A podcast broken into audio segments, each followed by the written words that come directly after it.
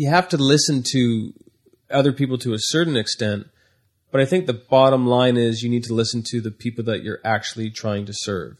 Mm-hmm. And if their advice is always, it doesn't work like it should, but it's getting better and I'm happy about it, then you're on the right track, provided there's enough people that it fulfills a desire. But I think a lot of more people have to get into the trenches and talk to those people. And don't worry about someone who looks at their analytics or looks at their marketing or looks at this. If they're constantly working with the person they're trying to create the solution for, and those people are constantly getting more and more impressed and more loyal, and this has helped making an impact, then you keep doing it. If people just don't even care, the people that you're trying to help, they don't care, then maybe it's time to say, what am I doing? Because I'm trying to help people and they don't care, and I've explained it to them. Yeah. That's a waste of my time. Yeah. But they're like, if you solve this thing, like you've got a customer for life, and you improve on that mission, they're going to be patient with you for helping them, and you have a vision and you have something behind you. Real People is produced by Square Holes, an agency conducting and publishing customized explorative research on key consumer markets, customers, and population segments. Square Holes also provides associated consulting and support to ignite positive business and social behavior change. Visit squareholes.com for more.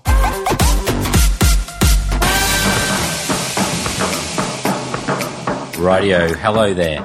My name is Jason Dunstone and welcome to Real People, where we interview average and not so average people, academics, researchers and leading thinkers to help us better understand what real people believe and how they behave. Craig Swan joins us today, an award-winning music technology vet and founder of looplabs.com, a free online music-making community with around 1 million users. Craig has been living, playing and building on the internet for 27 years, since the web was black and white. Craig is also event director of SouthStart, an event in Adelaide, South Australia, November this year. It is a gathering of entrepreneurs, investors and innovators.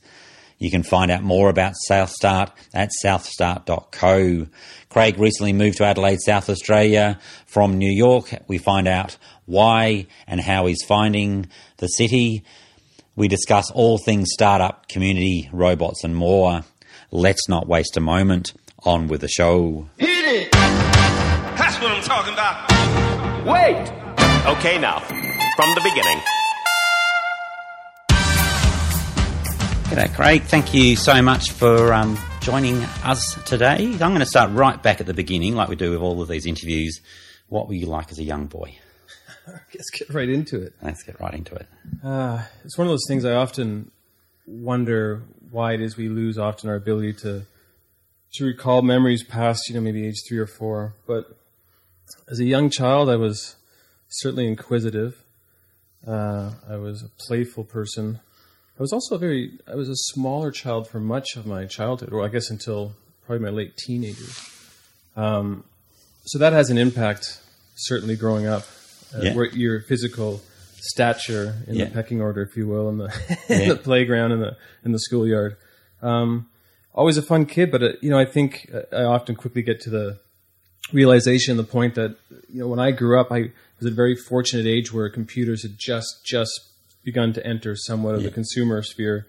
And so a lot of my mind was really opened up and became super inquisitive by the nature of the fact that we had the capabilities of this newfound technology, connecting people across the planet in the early 80s. So I think that shaped a lot of just by nature of when I was born as much of what I was like when I was a young child. Yeah, cool, good. Were you studious or did you play with tech when you were younger? Because we got into it, I was probably 8 or 9 when we sort of first had access to computers, so it's a pretty interesting age developmentally wise. So that got me certainly curious with regards to that. I think in general growing up in Canada, and there's a lot of similarities, I think, as we've spoken to earlier, with regards to sort of the makeup of us as a culture and as a people in Australia and Canada. So there's just a lot of outdoor activities. I mean, we grew up as much, as I may have been noddling around on a computer at a young age. We were riding bikes and playing in the park and playing war and hide and seek and massive parks, and just, parents never knew where you were and you're riding bikes, forever, getting lost. So when you play messing around with technology, did you do it with your mum? Is it one of the bonding things you did with your friends at that age? I was one of the first sort of to get really into it, so a lot of it wasn't directly with a physical community, but right away, we were running BBSs, so that was the first chance you had to really be connecting and chatting and communicating with people somewhere else physically. Yeah. And to me, that was just a profound thing to be able to connect to people that are in another room somewhere else at such a young age, when that was sort of at the dawn of that even being a possibility. So I think a lot of that, to a certain extent, may have isolated me from some of the physical stuff, because I went down that rabbit hole of this is an incredible new technology and explored that with other people. But to explore... So you had that realization it was new and exciting at that age. Yeah? Oh, absolutely. I mean, you could not. It was just it entered, you know, not even the zeitgeist. I mean, it just entered just consciousness really at that point in sort of the late 70s. But I think that's one of those amazing... things, but like we're talking about, that sense of isolation, because to explore these new frontiers of this new concept, it requires you to pretty much be isolated, talking to other people somewhere else isolated, to even test through and run through these things and experience what that experience is like. So certainly in two phases of my life, certainly in the early 80s when I was BBSing, and then in the early 90s when the web came back, I certainly found a good year of my life where it was a dip into that world, and there was not much coming up for air, because you're just lost into this crazy new frontier, connecting with people in a similar adventure. It's funny, isn't it? Yeah, it sort of back in that kind of time, like the idea of being on a BBS, and I think a lot of our listeners, or particularly at a certain age, probably wouldn't even know what a BBS is. But I'm assuming as a young child, doing that in your bedroom or wherever, like, and that technology being relatively new, was an uncertainty from your parents. Is that about? Like just what it is and what you're exploring and what does it actually mean? And I think it was also coming in at the same time that media was generally coming in. I mean, that was the dawn of MTV and that generation, so culture had, you know, a new face with regards to media. And I think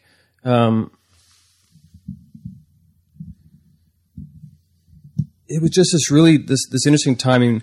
I think about it a lot in terms of the way that work. My background is largely music and technology, and those early 80s was such a pivotal time, and so many first happened with regards to basically the internet was formed, TCP IP became a thing. You've got the advent of MIDI, you've got the CD coming up for the first time, you've got the Commodore 64, the biggest selling computer of all time, coming out all in that span of 1 year. It was like an explosion of all these sort of technologies that were really resonating with me at that young age, falling in love with music, but also this concept of communicating. And I think one of the fascinating things was, in Canada, we had the ability to use tape as an analog source to load up data files through the computer, which I'm sure you guys probably had somewhere here as well. And we had radio stations where they would do shows where they'd say, all right, everyone, get ready to press record. And they would just say, okay, go now, you press record, and for 20, 25 minutes, you would just hear the beeps of digital being broadcast over the radio waves, being recorded onto an audio cassette.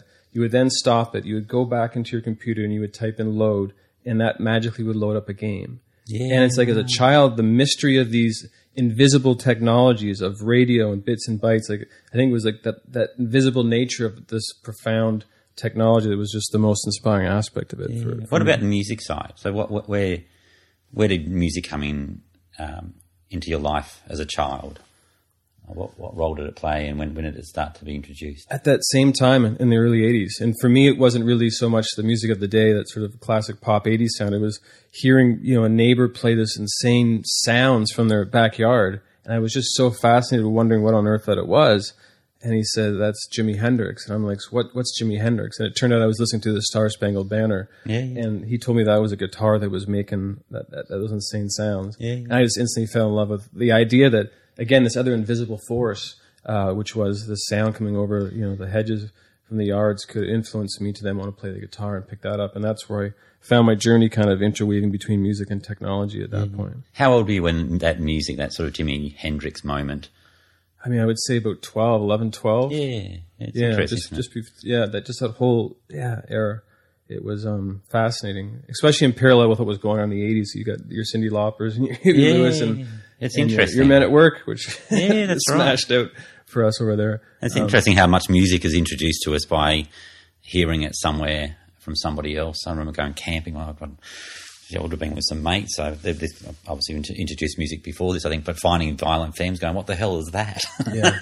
And you go, that's amazing. And it just sort of sparks that emotion inside you that you can't let go. So when you take the bridge from you as a 10, 12 into your teenage years, when did that – it sounded like the technology and the music was colliding already at that age. So when did it sort of start evolving into making that into your – profession, I guess. Yeah, I mean, for me, I actually fell out of love with it. You know, maybe within 5 years later, I was a Commodore guy. I loved that early days of the computer. And when the PC sort of came in, I was just not a part of that wave. And it lost its charm for me until it was the early 90s again. And I was at university, and that's where we were exposed to the web. The web would come out. And here I saw like the next evolution of this first wave of communicating that I'd seen come live, and I got the bug again. Mm. And that's where I was really starting to think about the magic possibilities. And of course, like before, the combination of music, as someone that was an avid Grateful Dead enthusiast and catching a lot of shows where you have as much as 100,000 people in trance in this sort of experience where music sort of intertwines everyone, I started thinking about the power of music and the effect it would have in that physical way, mm-hmm. combined with this newfangled web that was coming out and what mm-hmm. that might mean. And that sort of set me on a new path where I wanted now to pursue a lot of ways that could become a reality. So you said you were following the Grateful Dead? Or yeah. So around concerts? You know, when they would come through the Northeast, you'd catch as many shows as you could while they were in your area, dipping down from Canada into the Northeast. Yeah, yeah. So you maybe catch 4 or 5 shows in a sprint at once, but just even that experience of how much there was a community around something, which is what the internet is. The internet's exposed. So you see that community, so that physical community, and go. Yeah. And that's one of the things that I feel so fortunate to have dipped my toe into that world to experience what that's like, because there's not a lot of that now. You have these big festivals and these things that are not the same experience as what I was used to. It was all about one band bringing that party together, not you need 50 acts and it's, you know, basically what you wear and you take pictures of it. And it's a different experience than certainly what So what was the community like in that, the physical community? Family, very supportive, collaborative in nature. People were trying to help everyone follow to the next place. And if it meant they had to help them sell more things in the parking lot and cook some food they would help do that. Okay. Wow. Oh yeah. People were making food and selling it in the parking lots. And there was a culture and there was an economy built around it. There was clothes, all parts of arts and crafts. I mean, not everyone was following them. People would dip in from that city and there'd be, you know, T-shirts and stuff that people sell. But it was a loving community that was just built around a sense of community and self-love, which was just a beautiful thing. And I think that's what a lot of the early internet pioneers had sort of coming from. And that was really more from the earlier, you know, 60s and sort of that revolution is where you saw a lot of people that were leading technology around that time in the first wave of the web. Yeah. So when you started bringing technology into your thinking around music, how did that sort of transpire? What happened? Well, you know, it was something I wanted to pursue as soon as I sort of realized in the early 90s, but it just wasn't possible, wasn't accessible. The tools weren't there yet. So I was basically on a pursuit to do that, which led me to, wasn't until about 2000 where I was actually able to use ubiquitous tools on a platform with the web to be able to create a browser-based experience where people could create music. So that was, you know, 10 years later almost from when I sort of started thinking of the idea to make a reality. And so what was that idea at the start? What was that sort of the seed of the idea that you were... democratizing the ability. For me, it wasn't just the social music thing. It was really the profound after experience of hundreds of people in a parking lot in a rhythm jam, just making noises with their throats, their bodies, their hands, their feet, and drums, and connecting on that way. Like, there's a very profound experience when you connect with people through music. I mean, I've been in bands a lot, and people will attest to those environments being very profound in terms of the way you can connect with other humans. And so for me, it was how can we embrace this technology to tap into that ability to connect as humans? Because that's the most real thing of anything. And I feel even more passionate about it now because as we see the last 10 years, what social media has done and the way that I think we see a lot of displacement between young people and the addictions that people are starting to have, there's a real loss of connection in the physical world. Mm. And I'm really passionate about how that can be tapped into. And I feel like music is still one of those things, even when it's remote, which can tap on such a primal thing that can unite us as people that has some kind of value or meaning to it. So even when there's that connection with music and sharing and building music, like virtually, sort of online, you still sense that there's that sense of community and belongingness and connection. I think anytime that there's a sense of collaboration, I mean, there's a lot of people that the internet's allowed us to find these little pockets of people with similar interests that we might have never found, because where would you find these obscure groups, 30 years ago? Now you can find them. A lot of them have to be remote, but it's the ability to share in these stories with other people that have a similar feeling is where a lot of the power is. Music just happens to be a very visceral form of that. But I think generally people just automatically resonate and are attracted to the ability to have like-minded people listen to them, have feedback, connect, really. Yeah. So can you tell me a bit more about your platform and how it's evolved over the years? And absolutely. So it was really nothing more than an experiment to make it happen back in the early 2000s. But being the first of its kind, it sort of found itself a lot of success and sort of got to the attention of a much wider audience, especially when it was sort of demoed when Safari launched as a browser by Steve Jobs. So that's one of those crazy things where they never tell you, by the way, Steve's going to throw up some of your technology, but watching that happen that day sort of changed my life, because it made people aware that he kind of made this similar idea of democratizing music and what he was trying to do with making things accessible. He made this concept much more obtainable in people's eyes. So a lot of people wanted to create interesting music applications and find ways to connect people with music. So I found myself creating a lot of interesting applications, whether it was integrating with video games or doing video campaigns and finding interesting ways for people to connect through music. Ironically, that sort of journey, which lasted almost 10 years, was put to an end because it was based on a technology which it wasn't an open technology. It was based on a technology called Flash, which for most people is probably that annoying thing that kept prompting them to reinstall the plugin. But that's also a good lesson learned when you sort of do base, a technology or a product on a certain stack of technology. To certain times you can be limited. I mean, you saw an entire industry and sort of fall to its knees simply because one provider didn't, sort of adopt that sort of platform as a creative outlet. Yeah.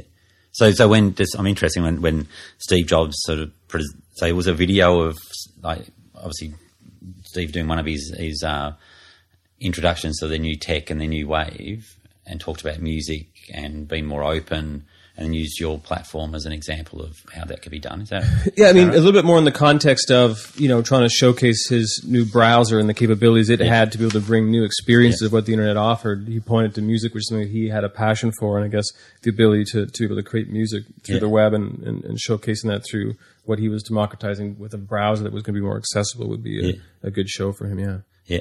So that started driving interest to your platform more for people to, awareness. Otherwise. I think you realize that this is something, and it is a very engaging thing. I mean, through its lifetime, we've seen people between 20 and 30 minutes of engagement time per visit actively creating music. So it really taps into both sides of your brain. It's a compelling experience.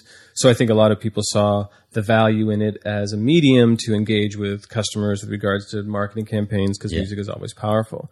The thing that I did notice, which was very frustrating, was that people didn't really have the foresight to think, well, why don't we keep running this campaign for years and years and build into a real huge sort of media thing? And instead, the next quarter would roll around and they would pull it offline. And that was always very frustrating, because we would see millions of people engage in this new opportunity to create music.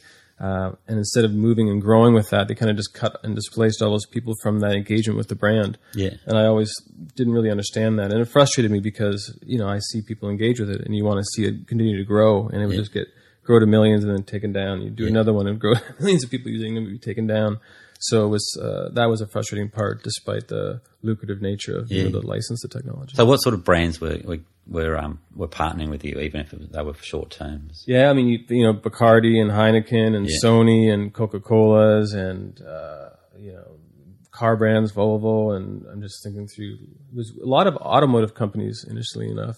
A lot of consumer brands. So you had a community and you had an audience that they'd gone, well, we want to get in front of that audience. This is before there was an audience because it was growing, but all these things were siloed experiences that were sort of held on their own sort of vanity domain. So you never had ownership over that. I think that was the frustrating part, because I would even notice certain users and certain people that would be jumping from the Bacardi experience to then the Heineken one that would be a few months later, because the other one had gone offline. They had found this new one, and then they would go to that to make music.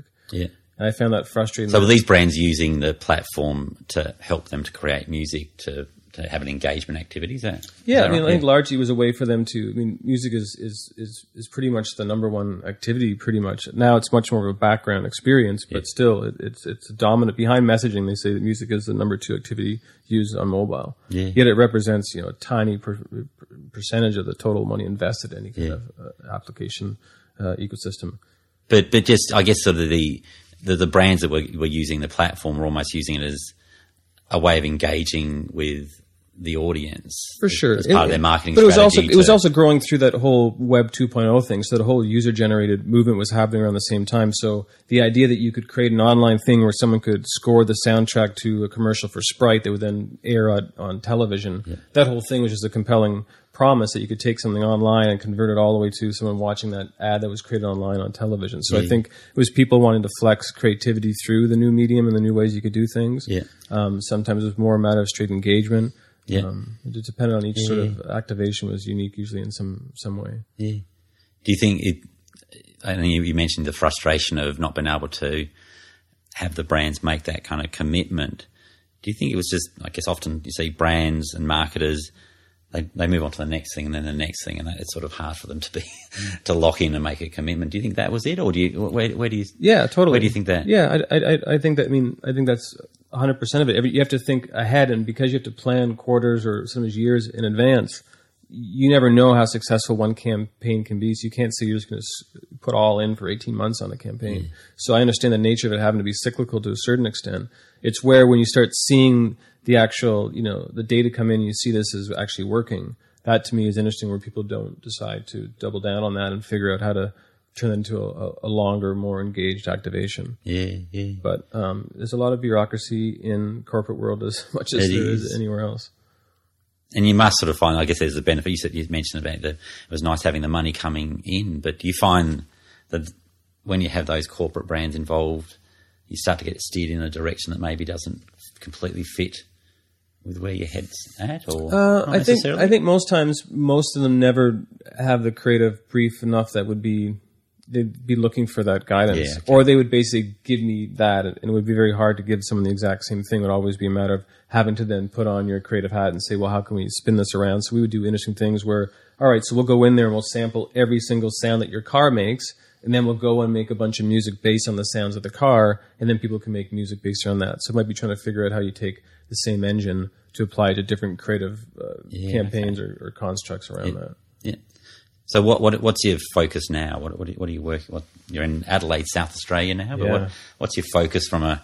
Are you working? Still connecting quite a bit globally, or is it more locally? I think partly just by nature of the fact that ever since I was as a young child, sort of connecting with people remotely, that's just been the nature of my network and my friends, my associates, whatever. My groups of people are all over the planet, so where I am doesn't really matter to me as much as it might to other people. It's more about the family and people that are close to you, certainly.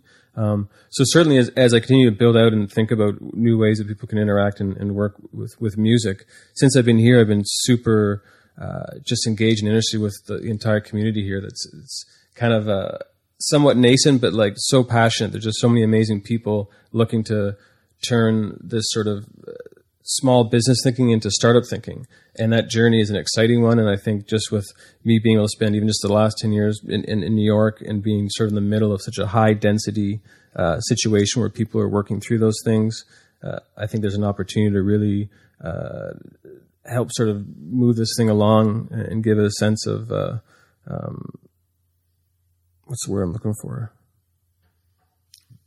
Momentum and the momentum's there. It's synergy. Listen, if anyone were to try to say exactly what is or isn't happening, is really difficult to do. I just know that there's just a lot of amazing people with amazing ideas, amazing passion, amazing talent, and I think if we can create together bigger platforms to let the rest of the world and people see the amazing people that are doing amazing things, success will come here. I think it's just a matter of partly that sort of Australian tall poppy mindset, perhaps, where some of the amazing things that come out of this area or in the country in general don't get quite the recognition simply because people aren't making it aware to people as much.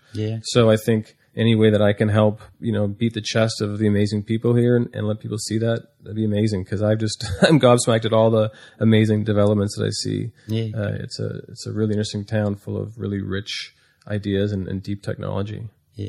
So you've dealt with the New York startup community and obviously Adelaide and South Australia. And have you dealt with other startup communities around the world? Yeah, so I think the first opportunity to really steep deep would have been in Toronto. And that was really before, we're talking like, the late 90s now. So it's really before kind of the idea of startups were now. Back then, it was the web was forming, so it was a lot of small groups of people that were banding together. They were creating digital products, creating digital agencies, they were creating experiences. So it was like a different type of startup culture. So certainly being very active and growing through Toronto, one of the larger user groups through Macromedia with a bunch of community folks. We built Canada's largest design technology conference out of that group. So we saw this ability to sort of foster that and to catalyze that and grow into something, which even that, they've taken that event now, overseas, and it's been an amazing sort of thing of growth. So to me, it's just been always interesting connecting people, whether it's online virtually through communities, whether it's through community physically.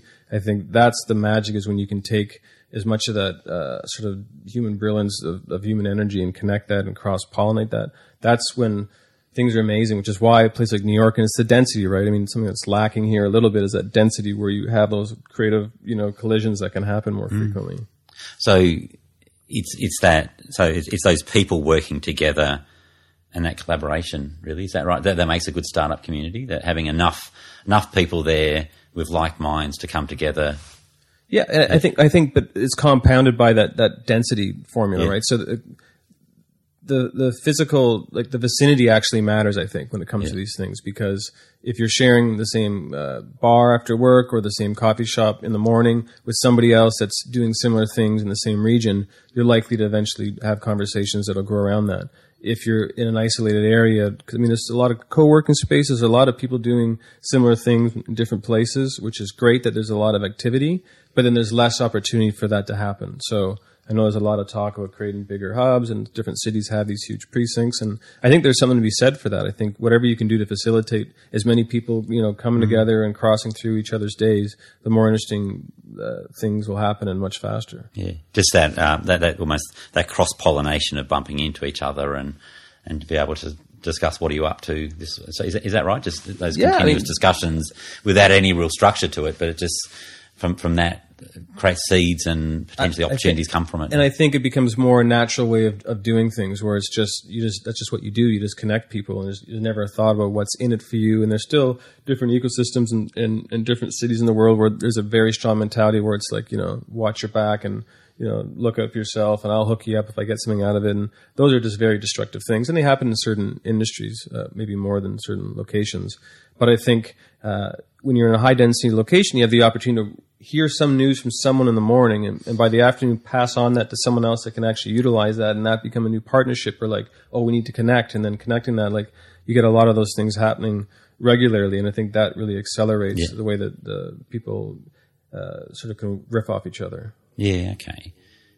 And the virtual connection versus the physical connection of having it, so you're in, I'm assuming you're saying in an area where you can actually be in a room together, or in an office together, or just bumping into each other is often more conducive necessarily than just crossing paths via Twitter. Is that right? So. Why do you think that's the case? Because I think the human interactions are becoming more and more valuable. Yeah, and I think if you use that to your advantage by facilitating those connections, people walk away with, well, that's just what was the greatest thing about it. If you can bring together the right people into an empty room, they'll be just happy because you facilitated the right people being in the right room, and they'll just work it out amongst themselves. Yeah. I think you don't have to always direct people. You just have to try to do everything you can to make sure that the right people have an opportunity to bump into the other right people, and they will. I believe that it's to a certain level, the universe will conspire to do that if you go halfway there and make yourself available. Yeah, okay. Because that I guess it's a question sometimes for people at different points in their career of what's the point of networking, and the point of networking is exactly what you're saying. It's actually being able to just have those almost those informal discussions with like-minded individuals, or to even to find like-minded individuals that might actually help you to get to that next point to get your business off and going, or fill a gap in your idea. Is that fair? I think so. I think if the more that people look at networks as not how that network will benefit them, but how they're constantly looking for ways to help connect two people in that network. Yeah. I think that's an important distinction of what I think true networking is. I mean, there's a lot of people that collect a lot of cards and do a lot of stuff and shake a lot of hands, and that to me is not the same as doing that whole thing with the intent of always trying to figure out at the end of the night, how can I maybe connect two people? Because I know they're looking for a creative person here, this person's looking for this person. Well, I just will almost ask people for the person the other person is looking for as I go through the night, because I'm almost, you know, able to do that as an interesting point, but also connect people. So I think that's an important part as much as looking at it from how do I network for my own benefits, business-wise or personally. Yeah, okay. Because before we got the interview started, and today in the local press, there was an announcement that SouthStart was coming up, which is great, which you're involved in, and you're talking about the networking as part of that, or bringing people together. Can you maybe give us a bit more of an idea about SouthStart for those who are local or even across Australia? They could come across, yeah, and what it is, and then I guess the networking part of that as well. So I mean, SouthStart's really a gathering of like minds to sort of collect around curious ideas, disruptive technologies, but really be that place where whether you're startup curious, if you will, you're a current founder, you're a business leader, you're someone interested in these emerging technologies, you're deep into research and development of these things. I think the more that we have avenues like this to try to bring interesting ideas with interesting people and have them discuss that, you're going to get a lot of interesting things happening. And so that acceleration aspect that we're talking about. So with a focus on a lot of the amazing technologies that are coming out of here, the frontier things that are leading the way, you're going to obviously going to have a lot of space, a lot of IoT, a lot of big data stuff. Obviously, artificial intelligence, machine learning are sort of embedded more and more in everything. And I think as we look at the way that some of these technologies are going to converge and the way that blockchain might play a role in out of this or the way that it won't, there's a lot of people that have very mixed views. But I think having those sort of counterpoints and discussions around what future mobility is, what is new space, how do we create new ways of creating sustainability through big data and space architecture. I mean, these are really interesting ideas, and people are kind of going through that. And I think by exposing an environment for several days where there's a lot of opportunities to learn, a lot of opportunities to connect and to network and to facilitate those kind of connections, which is a big part of an event like this, that's where the real value is. I mean, it's people need to learn how to take value out of things for themselves. It's not one of those things where I can read a book about, doing push-ups and it's the same as doing them. It's a matter of having to get out there and do that. So we want to just try to get that right environment where people can really connect and really activate and meet new people and create new ideas and new businesses and just be stimulated. I think that's the core gist of what SouthStart's really aiming to do. Okay. So for people who go to events like SouthStart, it's been really clear about why you're going and what you're looking to get out of that. Is that right? Sort of has been knowing where your head is and what success out of the event actually means. Is it about collaborating? Is it meeting like minds? Is it learning something new? I think everyone's going to they're going to be in a unique place along that journey. And I think by having a lot of distinctive voices that have come from a whole bunch of different scenarios, whether it's a new path that they're taking, whether they've gone abroad and come back and have amazing stories to tell about the opportunities that are here, I think all these vantage points will apply to different people on different levels. And I think what we're aiming to do is to create as much inspiration across some of these themes that are sort of very ripe and maturing here in the state, to the attention not just to people here that are locally activated in the community, but for people interstate and beyond who are coming here and really letting them have a real good taste of what it's like to be building a business in South Australia, what it's like to be playing with these types of technologies, and sort of put a little look behind the curtain of some of the stuff that's going on that people aren't aware of, and be proud of it and start some new relationships and new conversations out of that. Yeah, it's great. What are a few businesses, or who are a few businesses in South Australia that are doing pretty clever things that you've seen in your last few months or so? Where do you start? Yeah, I mean, everyone's coming at it from so many different angles. And I think rather than even thinking about specific companies, and there's a few that obviously come to mind, is more and more I see that as more events happen where these different people and different companies are starting to communicate and hang out together, you're starting to see how it's shaping both of the way that they're developing. And I think that's one of the most amazing things is stimulating that sort of peer support that you're seeing through these companies. But again, I mean, more and more as I go down the rabbit hole of exploring all the wonderful things that fall under the umbrella of Space 2.0 or New Space, to me, I'm just really, really fascinated because there's a whole subset of technologies that are going on beyond what people think of as space. I mean, even a lot of people will sort of assume, just based on the press that you'll see via Fleet or Muriota, that these are space companies. And they're not really space companies at all. They're relying on something that floats in space. Mm. But really, it's a platform, and it's a way of communicating devices and creating new sort of ways of creating data sets out of that. And to me, that's amazingly interesting. So I can't even answer whether there's a couple. It's just every day I'm meeting new ones. They're all hiding under rocks. And I guess a lot of what I've been doing for the last few months is just poking my head around as many places I can and having probably way too many coffees, meeting people to sort of find the people that are just doing the work, right? They don't have time to go out and go to where you might want to see them because they're out in the lab, they're doing stuff. So it's been more just trying to find and have these interesting conversations. So a lot of it has been sort of digging up some of these things and trying to make sure that they're active in an event like this. So making sure they're actually coming to those events. They're so busy, they're overwhelmed. Yeah. But making sure they can see the value in actually going. And for some of these people, and actually sharing some of the stuff that they're doing. I mean, some of these, I mean, I had an interesting, amazing conversation the other day, around CRISPR and just the way that some of these technologies are developing and the impact it's going to have in the future is just super interesting. And I think with an audience like this, people deserve to get a real taste of what sort of the future is looking like. Yeah. And see if we can't put more of these ideas in the hands of people that are working on something similar. Yeah. So you talked about aerospace, artificial intelligence. What are some of the areas, if you can't come it down to, well, you mentioned a couple of businesses in your conversation before, but what are some of the other sectors that you see as kind of like doing exciting things? Well, obviously, I mean, mobility. I mean, especially in a place like this, you've got sort of one of the unique spots in the entire world that's sort of ripe for testing out these technologies, not from just a legislative point of view or advanced manufacturing point of view. Even the fact of with the aged population and the way that the city itself has been formed, there's so many things that lend to it that I think there's tremendous opportunities. So to be able to highlight some of the things that are happening here, the things that are piloting here, to be able to bring in some external voices to talk about what that future is, I think that's super exciting. And already, we're well beyond thinking about the autonomous vehicles that are going to be driving around stuff. We're already talking about what's going to fly us around. Mm-hmm. It's so amazing to think that we don't even have that first future here yet, and people are already, enamored and thinking about this whole idea of, well, why don't we just fly with these things? Yeah. And so you see some of these great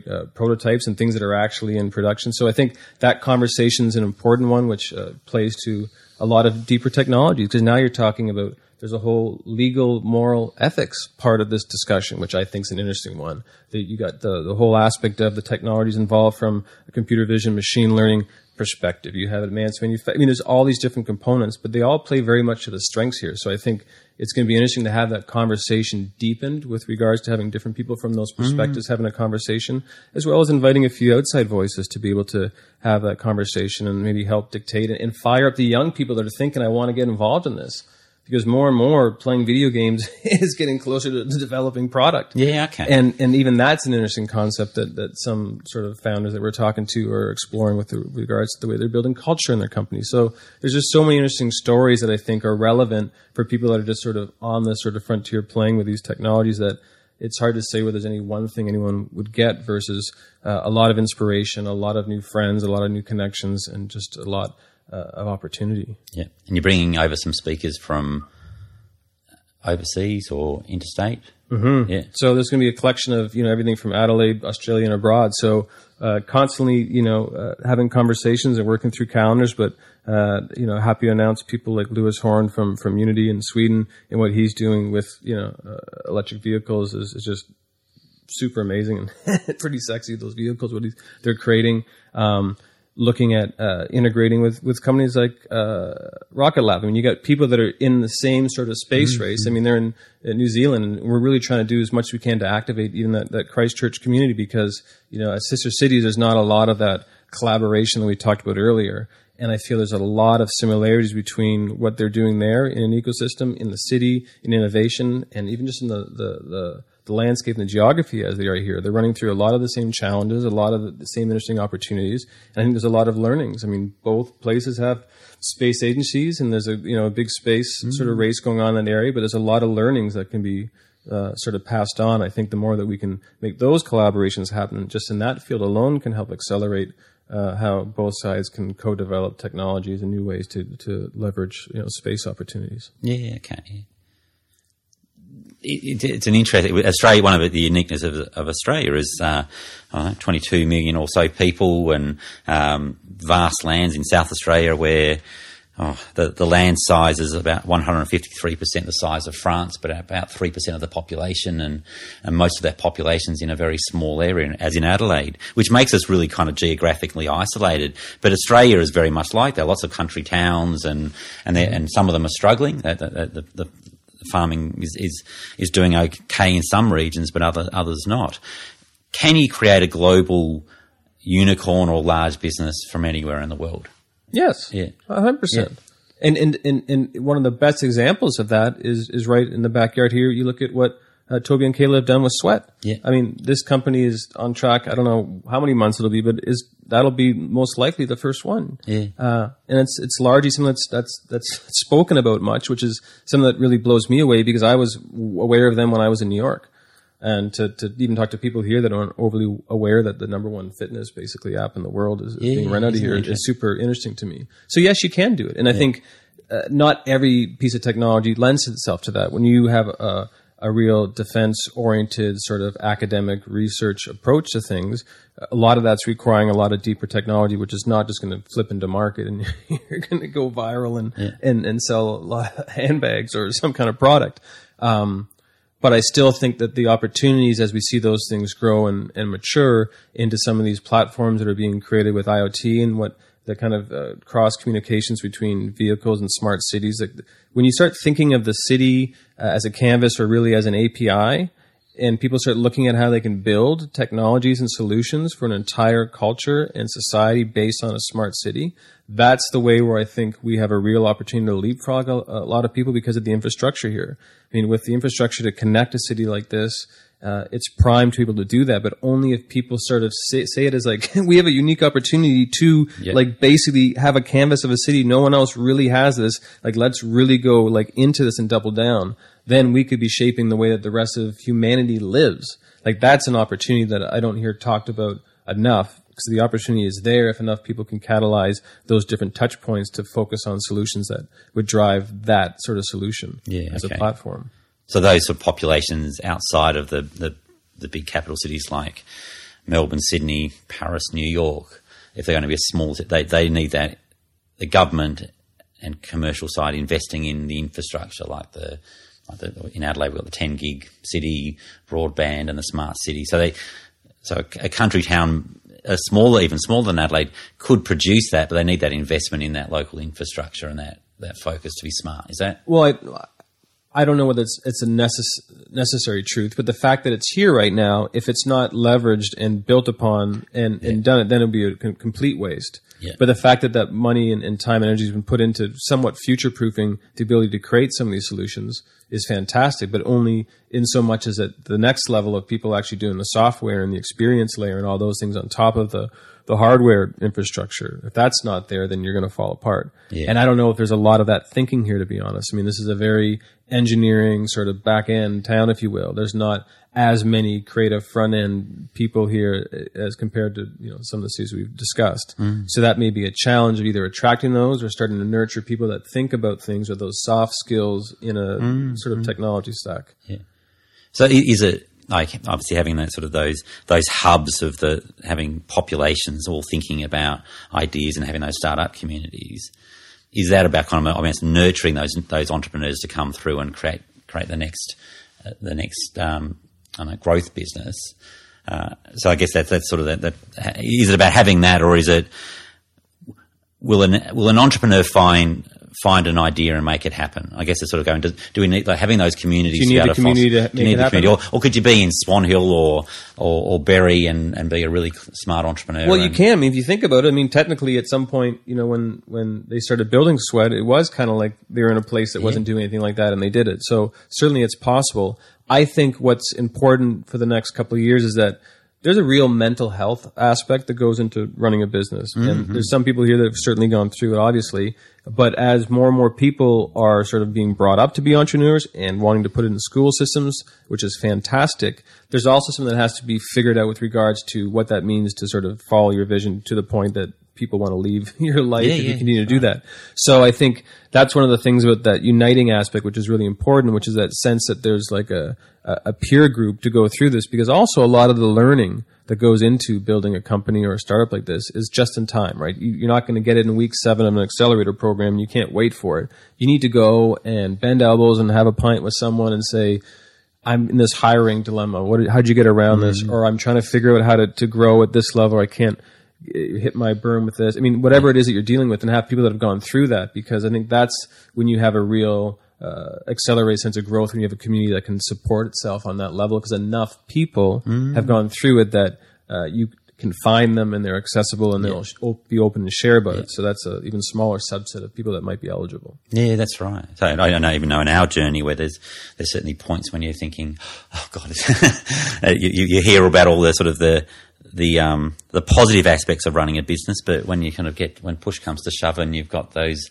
not so positive aspects, all you need to do is, or all you want to do is have a beer with somebody really and just be able to chat that through. And that's really what comes with having a startup community, really, isn't it? Having people you can talk to and bounce ideas off and grow together. Where do you think those big ideas? You talked about Toby before and Sweat. Mm-hmm. Where do you think those ideas come from? Someone who just does actually go. There must be a lot of. Well, everybody comes up with an idea of that they would think might revolutionise the world, but very, very few people actually do it.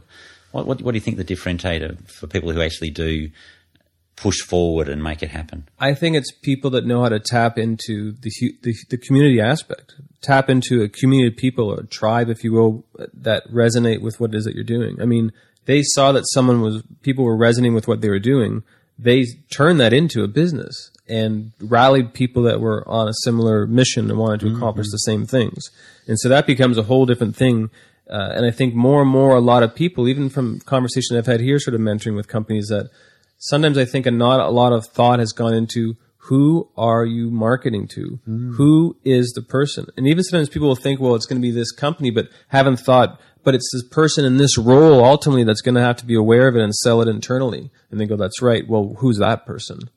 Ah, that's who I'm selling to. Yeah, and I think that sort of whole approach of figuring what do I actually have to do and how do I get it to market is something that's largely missing, which is why I like to see much more pollination of the sort of the MBA level type stuff, because I see some of this engineering stuff that doesn't have that other view that says, you know, that sort of Jobs Wozniak, like someone else goes, like, do it like this. Oh, really? And I think the more that we can create those opportunities, and you see some fun stuff start happening. Yeah. It's interesting, isn't it? Because like we obviously see different ideas coming through, and we do some work in the startup entrepreneurial sort of system. And I don't think I'd ever really say necessarily that someone's idea is not a good one, because they might have a genius idea and I can't see it. But I do find, obviously, what we do is we do market testing and we look at product market fit and the best path to market and do a lot of research. And I do find often there's that idea from a technical side or technology side, but they're missing the customer or the consumer, or is there actually a demand for this market, or they might have a great idea, but they'll target a very small geographic area. So, well, you're not going to get enough revenue to be able to make a sustainable business. Well, so what do you see when that's that maybe that great idea or those great technical skills, but they're missing the customer, the consumer, and that could be B2B or it could be B2C. What do you see? Well, I think you're right, first off, in that sometimes you see people that are looking for that problem for the solution they have, right? And that comes out of a lot of people that are academic and through research and discovery. I think that's an important thing that either a community can help you through that, but at that point, you need to figure out, I can't do this on my own. I mean, I also meet a lot of people that are completely afraid of divvying up a part of this idea to someone else that can actually help them sell it. And I think that still boggles my mind, because if you're unable to be able to sell your own vision because you don't have the ability to be socially adept at doing that in a situation, or have the marketing prowess to be able to communicate it, whatever it is, then you need to have that on your team for sure. And ideally, you'd want a founder that has a similar vision that you can go to market with, I think. That's an integral thing. I think a big part of what I've also identified is that there's a little bit of a lack of a storytelling aspect. Like, what is a narrative in what you're trying to sell, no matter what it is, whether it's your business or even other things that I've sort of seen here. There's just just goes to market, and there's no real story behind a lot of things, which I think lacks that ability to resonate with a human being. Like, that human thing, I think, is ultimately the connection you have to sell anything, right? Mm. So that lack of story of why does this product exist, is that right? As much as why does it matter that it exists? I mean, why it exists because I thought it was great and I built it. Why do I care about that? Mm. Well, because it's beneficial for your back. Well, why should I care about that? Well, because if you're a person with a bad back that's hurt at 3 foot or whatever, you may want to have. You start getting why. You get to the point of who you're talking to, and then you know how to reframe it. But a lot of people don't go through that. And like your point about the market research, a lot of people sometimes have this great product, and then you research. Okay, well, who's doing this? You realize they have all these competitors, and you ask them about the competitors, and they're like, "Oh, I didn't even know they existed." And I'm like, how did you build a product without even knowing that there's someone in the same state as you that's already done it and just got $7 million of funding? Like, that's something that you should really know. Mm. And I think a lot of people don't see what's out there before they do it. And you don't want to be guided necessarily by that, but you should be informed enough to be able to decide whether it's even a worthwhile initiative. Yeah, it's interesting, isn't it? I almost get that sense sometimes that you're not a successful entrepreneur if you didn't kind of just give it a crack without having any data behind it or research behind it. It's... which obviously we find a little bit frustrating. We're going, well, don't you want to actually see if there's a market there and bring it to market properly? But it's almost that counterintuitive bit. And I think sometimes we see advisors going, well, no, you don't need to research the market, and maybe you don't need to research the market over, and you've got to have your intuition and that willingness to push forward, because if you've got a great market opportunity, perhaps no one else has seen it, and you can see something that someone else hasn't seen. But yeah, it often does seem like the failed entrepreneurs that maybe kind of push forward too blindly and actually don't have an ability to be able to sort of connect with what the reality actually is. Well, yeah, I mean, I think there's also, like you're saying, an element of like being that entrepreneur. You need to kind of buck everything sometimes to create that thing that's right. Blue sky, blue ocean type of element. But I think at the same time, we also live in a world where there's so much data that you can't still do that and not type it into Google and figure out a couple things about it. Yeah. But certainly, I think it's certainly a balance. But I think the great thing is that we have enough data now where you can make informed decisions to know whether things are going to work. I mean, more and more you see people being smart about, I'm just going to A/B an ad against two ideas that I have and realize, wow, all right, 80% of people like the thing that I actually didn't think was the thing.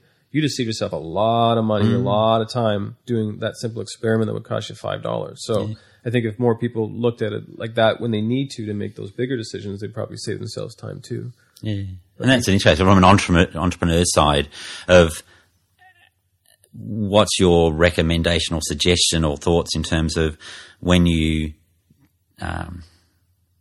take criticism on board and maybe sort of listen to what they know. That might be from research or just feedback about pros and cons of your idea, or when do you just drive forward and like with that blind faith?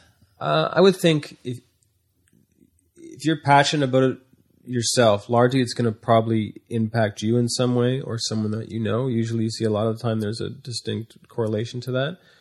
Outside of that, I think...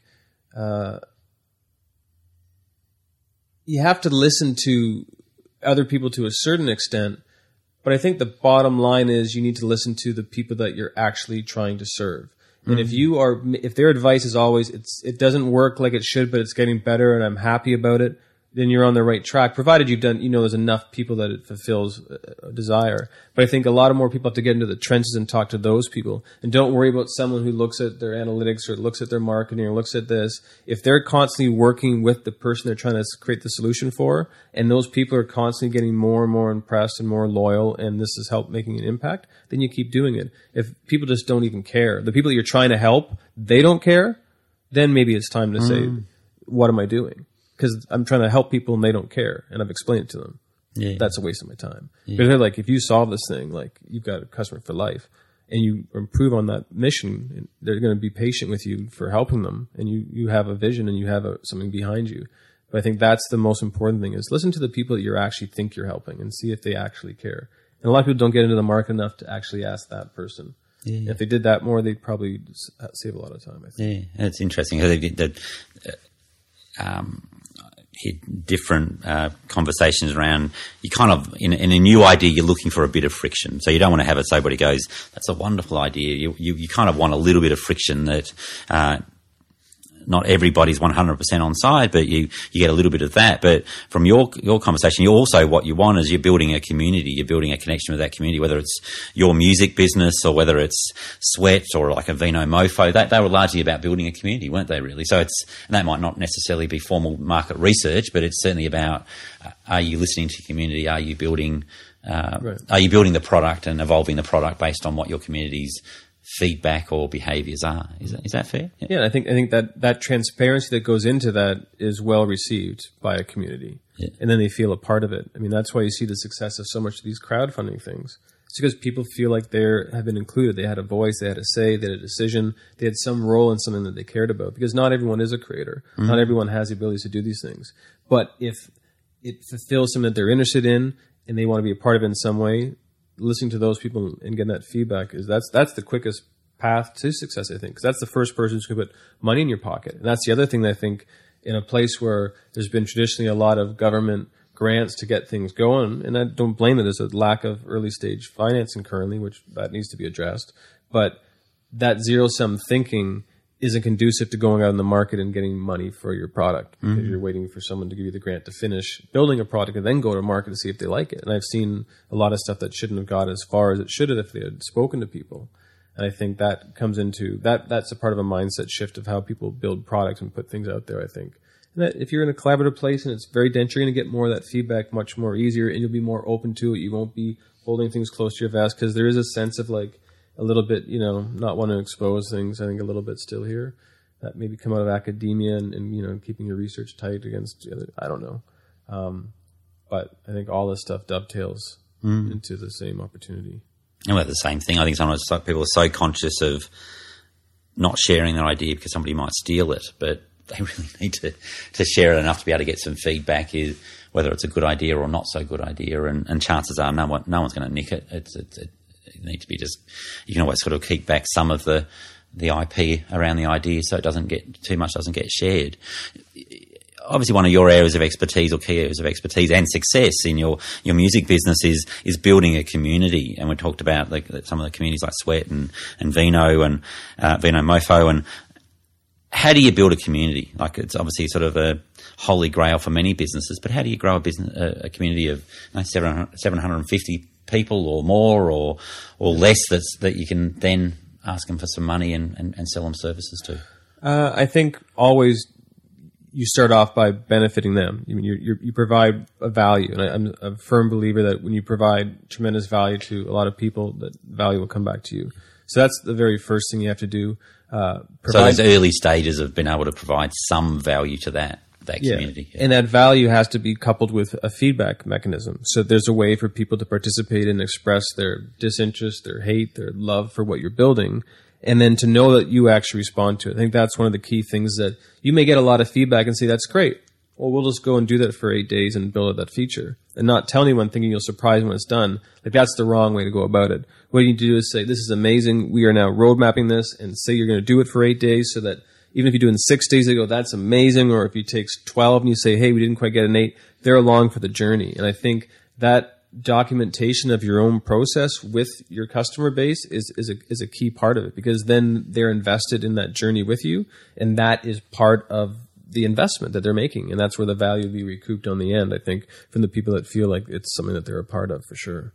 So when you say the documentation of their feedback or your response to their feedback, is that via social media or? Yeah, so I mean, whether you decide to build a Facebook group that monitors this whole thing, whether you do it through whatever channels that you're most comfortable with, and Instagram or whatever, and just story everything that you're creating.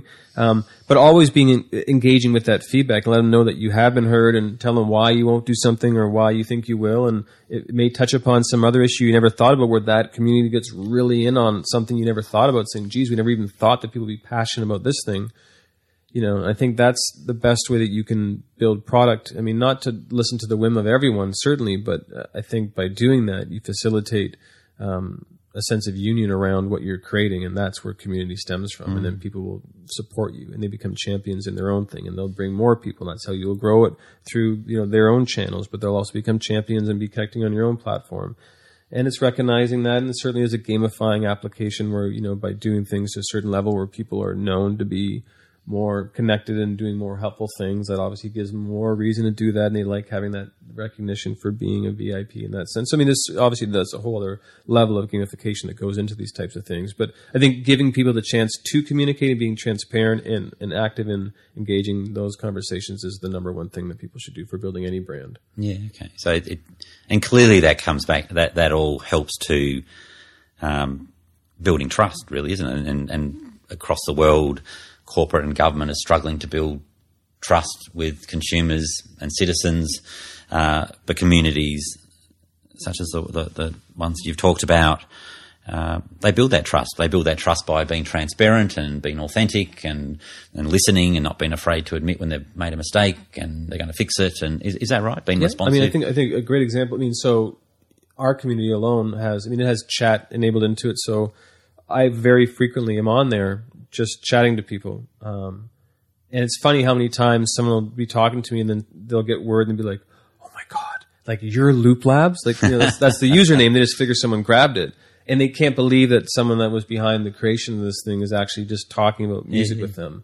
And that has a massive impact on the way that other people perceive that. I think that's one of the key things of being able to dip into things when people wouldn't expect you to as a leader in anything. I mean, if you were in government, I mean, just being able to do those things, you're in the street and having those conversations, those things go a long way to all those things happening. Mm. And clearly having a community where it was your passion and you've connected with a passion that many other people have means like it creates that connection of that community, really. It's not you're not talking about health insurance, you're talking about music, and a lot of people are passionate about music, so you can build that community around it. Yeah. And I can think one of the most stressful moments even the last few years was we had basically like a massive like data collapse on the platform, and everything just poof, it just went away. And I mean, there's a moment of fear thinking like, this is it, everything's been lost. And I'm talking about like, you know, at that point it was probably more than 500,000 people that had music on a platform that I thought it poofed. Now it took us a good week plus to be able to go through different backups and just to do a whole bunch of stuff to recoup 9 point whatever percent of it. But we were actively communicating through that process. And that was one of the key things that, you know, people just had love for us, thinking, oh man, we feel you. But they knew that we were out there trying to put out this fire and save it. So even though some people did lose stuff and some people did go through a bit of a hiccup coming back, you know, re-grabbing some files and stuff, everyone was generally not giving us a hard time about it because we were transparent about the fact that like no one's sleeping, like this is like we're like stressed out too. Yeah.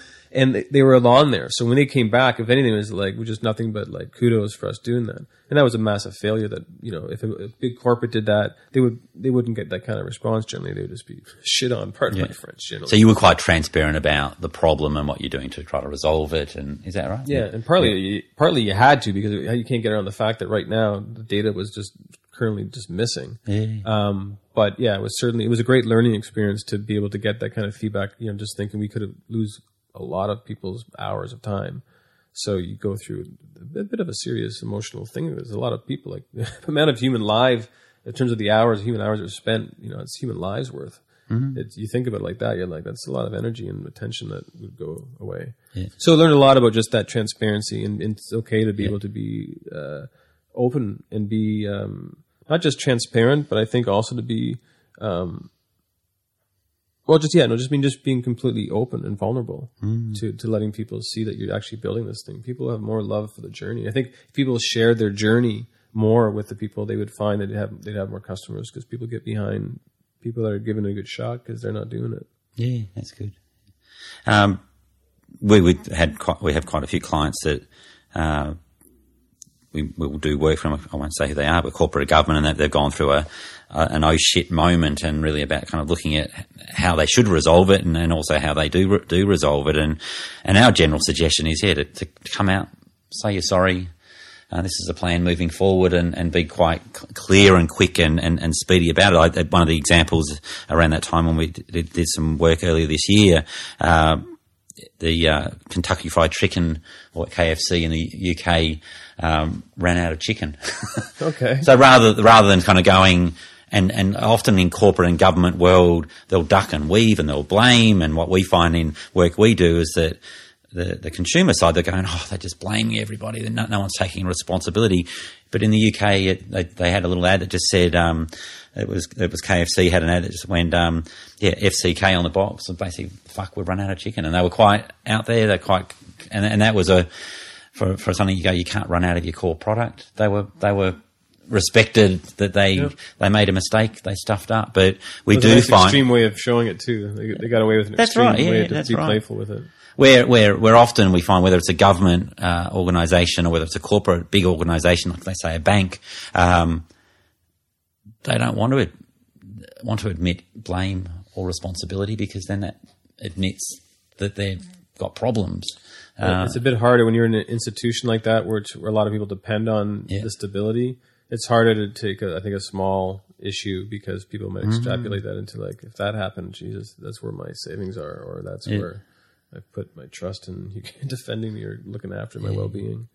What about coming onto that sort of trust issue of a digital platform that's highly trusted, that took a bit of a hit earlier this year, was Facebook and the Cambridge Analytica data side. We don't need to necessarily go into too much of a dive into it, but how do you think Mark Zuckerberg handled that situation, and could he have handled it better?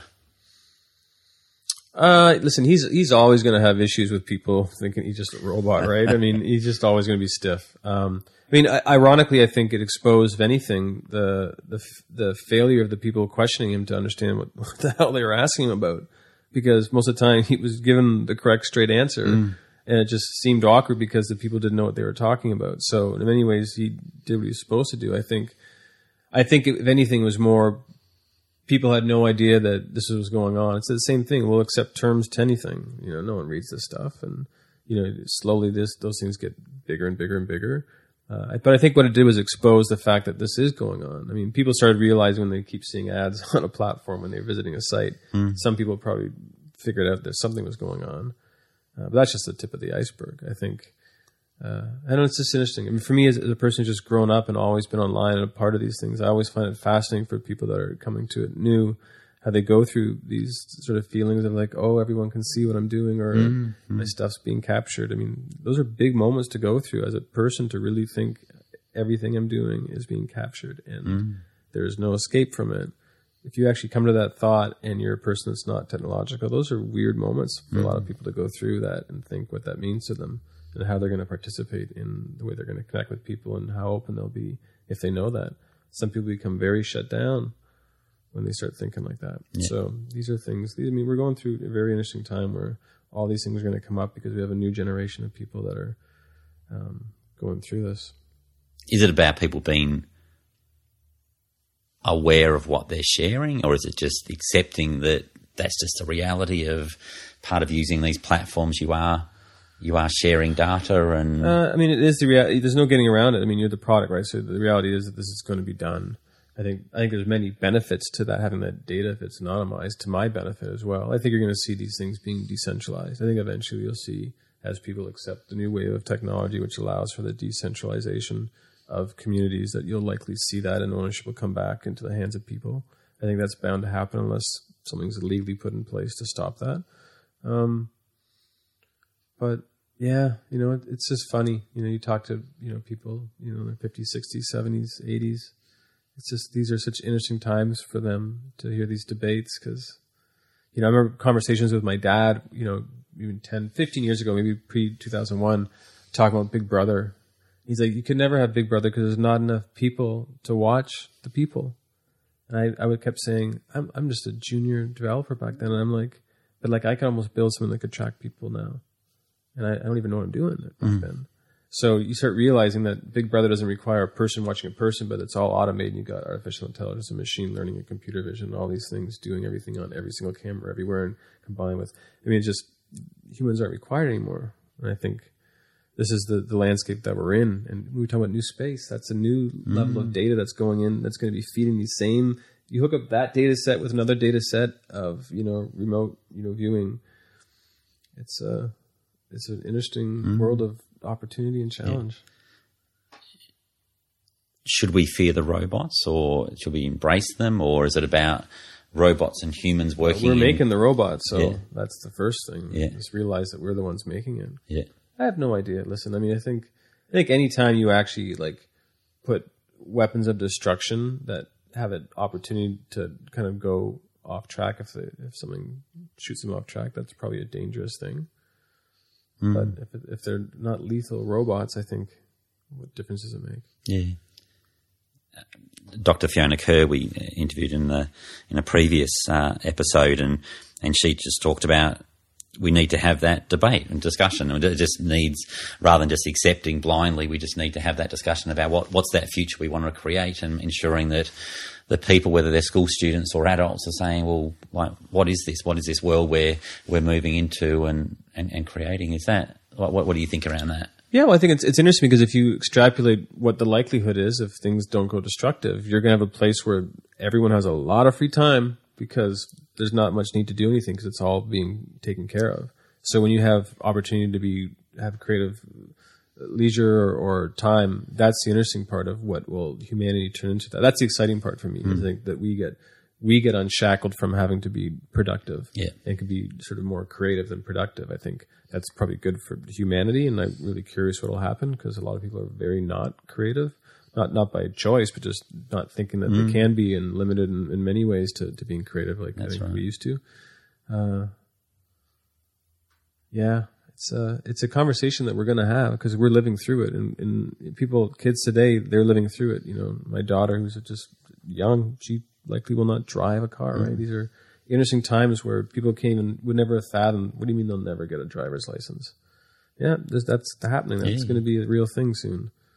So I think the more that we have those conversations, the better, because people should be wrapping themselves around the fact that artificial intelligence is going to displace administrative jobs, which, you know, a city like this has a lot of those. Mm. So the irony of having amazing artificial intelligence coming out of the universities and great minds is that they'll be first to displace a lot of the jobs here. So I think more people have to get into that sense of, like, I need to create my own job in the future. It's up to me more to be responsible for what I'm going to do. And I need to look around the world and try to find problems that a lot of people have and learn how to find solutions to those problems. Yeah. And that's a new way of thinking that people are – you're not given those tools in school. You're told to remember – facts and rehearse. You're not actually giving cognitive abilities to actually come up with solution solving. Mm-hmm. So, yeah. Yeah.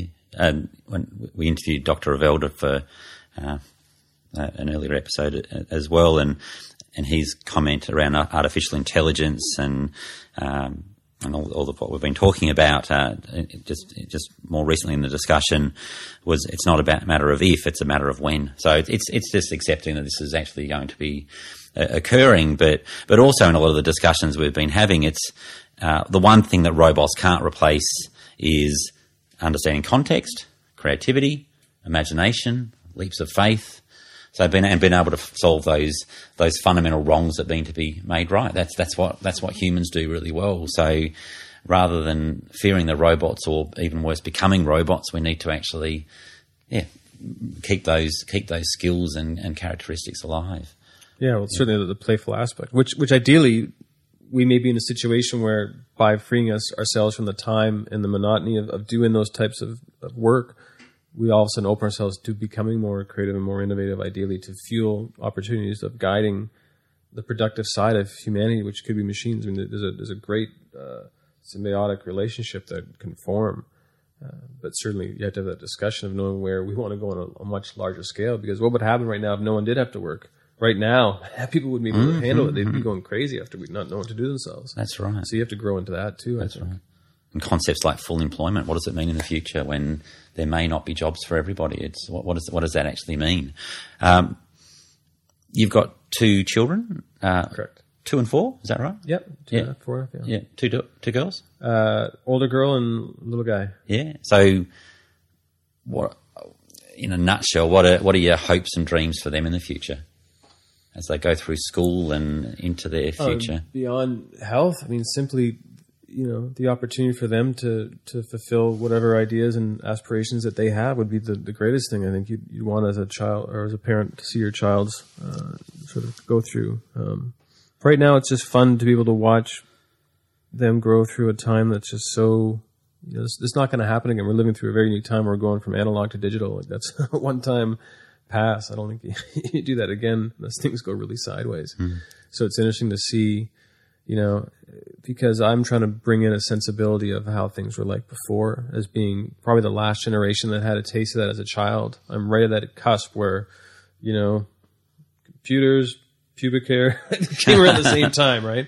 Very unique generation that can say that. So knowing how a lot of people are today with technology, it's really interesting for me to sort of try to instill an element of what it's like without technology from my own personal experience to my children before they get whisked away by a lot of people that have already succumbed to just the full technological play.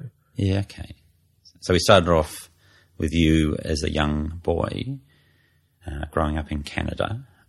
What are your suggestions for young people moving forward? A couple kind of key suggestions built on you looking back or even looking forward for either young people or early 20-somethings or whatever? I think one of the greatest skills that anyone can learn is the ability to communicate and be comfortable communicating to other people, number one, but also being in touch with what it is that they want to communicate and really refining the element of being able to tell a story around what they're doing.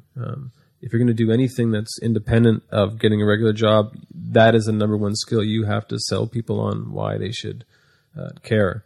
And I think that's something that can get you anywhere. And the ability to communicate that and being comfortable communicating that, putting yourself outside of your comfort zone is one of the greatest things you can do. It's, I mean, most of the success that I've ever had looking back came as a result of saying, well, I've never spoken before, but I'm just going to put my hand up and do this. Or I've never written a book, but there's an opportunity. I'm just going to go do it. And I haven't seen a conference. Like, I'll just doing these things is often one of the greatest ways that you can get that set of skills. Because more and more, I think you're not going to have one job at one place for a long time. The amount of jobs you have is probably insane. That I would focus much more on building your own personal brand and be known for what you are passionate about, what you're good at, through social, through your own distribution channels, and get to be known for your own abilities, not the company that you're working for, because more than likely you'll be hiring yourself through your own company and doing your own work.